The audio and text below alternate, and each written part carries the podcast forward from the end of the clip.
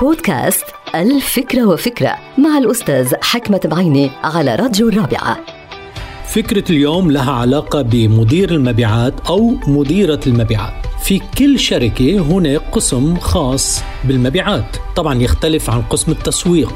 وأحيانا الناس بتقول إنه في علاقة دائمة ومستمرة بين القسمين. صحيح. ولكن قسم المبيعات شغلته الرئيسية هو بيع المنتجات وبيع الخدمات من أجل إنه الشركة يصير عندها إمكانيات وموارد مالية revenues حتى تقدر تستمر في العمل. هذا القسم مهم جدا. ولكن ال top management الإدارة العامة لازم تعرف إنه عمليات الضغط المستمرة على قسم المبيعات يؤدي سلبا إلى تراجع دور هذا القسم في الشركة. ومعظم مدراء المبيعات عايشين في حالة من الخوف لأنه في أرقام معينة لازم يحققوها وإلا بيكونوا في حالة غير مرضى عنا في الشركة. هذا القسم عنده حالة حساسة جدا جدا.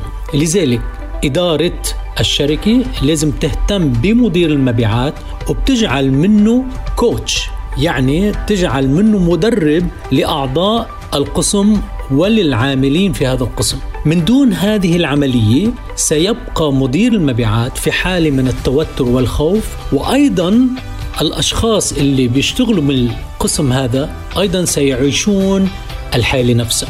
هناك أهمية تو empower مدير المبيعات نعطيه الفرصة ونعطيه الإمكانيات لحتى يلعب دور الكوتش مع كل العاملين في قسم المبيعات حتى نقدر نحقق أرباح ومبيعات إيجابية بدلا من أن تكون سلبية كما هي الحال في معظم الشركات.